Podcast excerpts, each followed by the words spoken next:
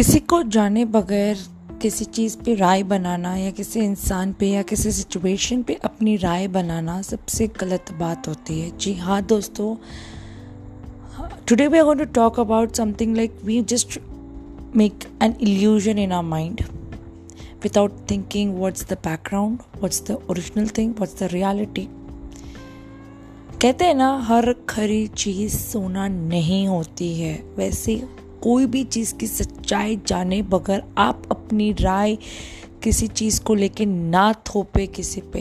जी हाँ दोस्तों।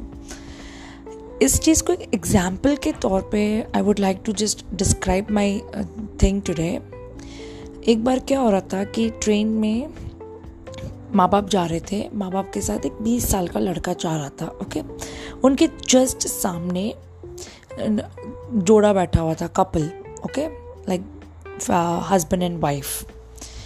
So that boy the, at the age of twenty उस वो बार बार बोल रहा था कि लाइक खिड़की से झाँक के बाहर ट्रेन से कि देखो वो पेड़ कितना सुंदर लग रहा है। देखो वो बादल कितना सुंदर लग रहा है। देखो नज़ारा कितना अच्छा है। सो so, ऐसे वो कब से हर छोटी छोटी छोटी छोटी चीज़ों को लेके कुछ ज़्यादा ही एक्साइटेड था। सामने बैठे वो जो कपल थे दे वर थिंकिंग कि मतलब ये क्या है यार? मतलब बीस साल का लड़का है, बीस साल का लौंडा और ये छोटे छोटे बच्चों जैसे क्यों बात कर रहा है? तो क्या हुआ कि काफ़ी देर ऐसा होने के बाद फाइनली वो कपल ने वो पेरेंट्स को बोला, आप अपने बेटे को किसी अच्छे डॉक्टर के वो दिखाइए. So friends you want believe parents replied वहीं से तो होकर आ रहे हैं. कपल्स को समझ में नहीं आया, वहीं से होके आ रहे का मतलब क्या है? पेरेंट्स सेट बचपन से हमारा लड़का अंधा था। आज उसको आँख मिली है। वो पहली बार इस रंगीन दुनिया को देख रहा है। वो तो मान लो दोस्तों कि वो कपल ने वहाँ सवाल पूछ लिया। अगर सवाल नहीं पूछते तो क्या होता? घर जाके अपनी राय बना लेते।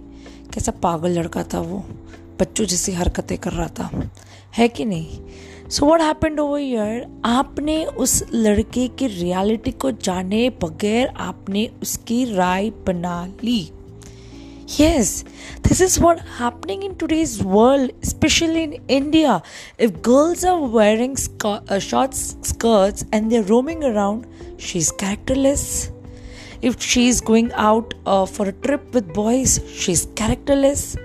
If she's doing very good at the at our company ज़रूर ये बॉस के साथ इसका चक्कर चलता होगा इसीलिए यहाँ तक ये बंदी पहुँची है this is what bullshits we carry in our mind in our thoughts किसी को भी जाने बगैर हम किसी के बारे में कुछ भी राय बना लेते हैं।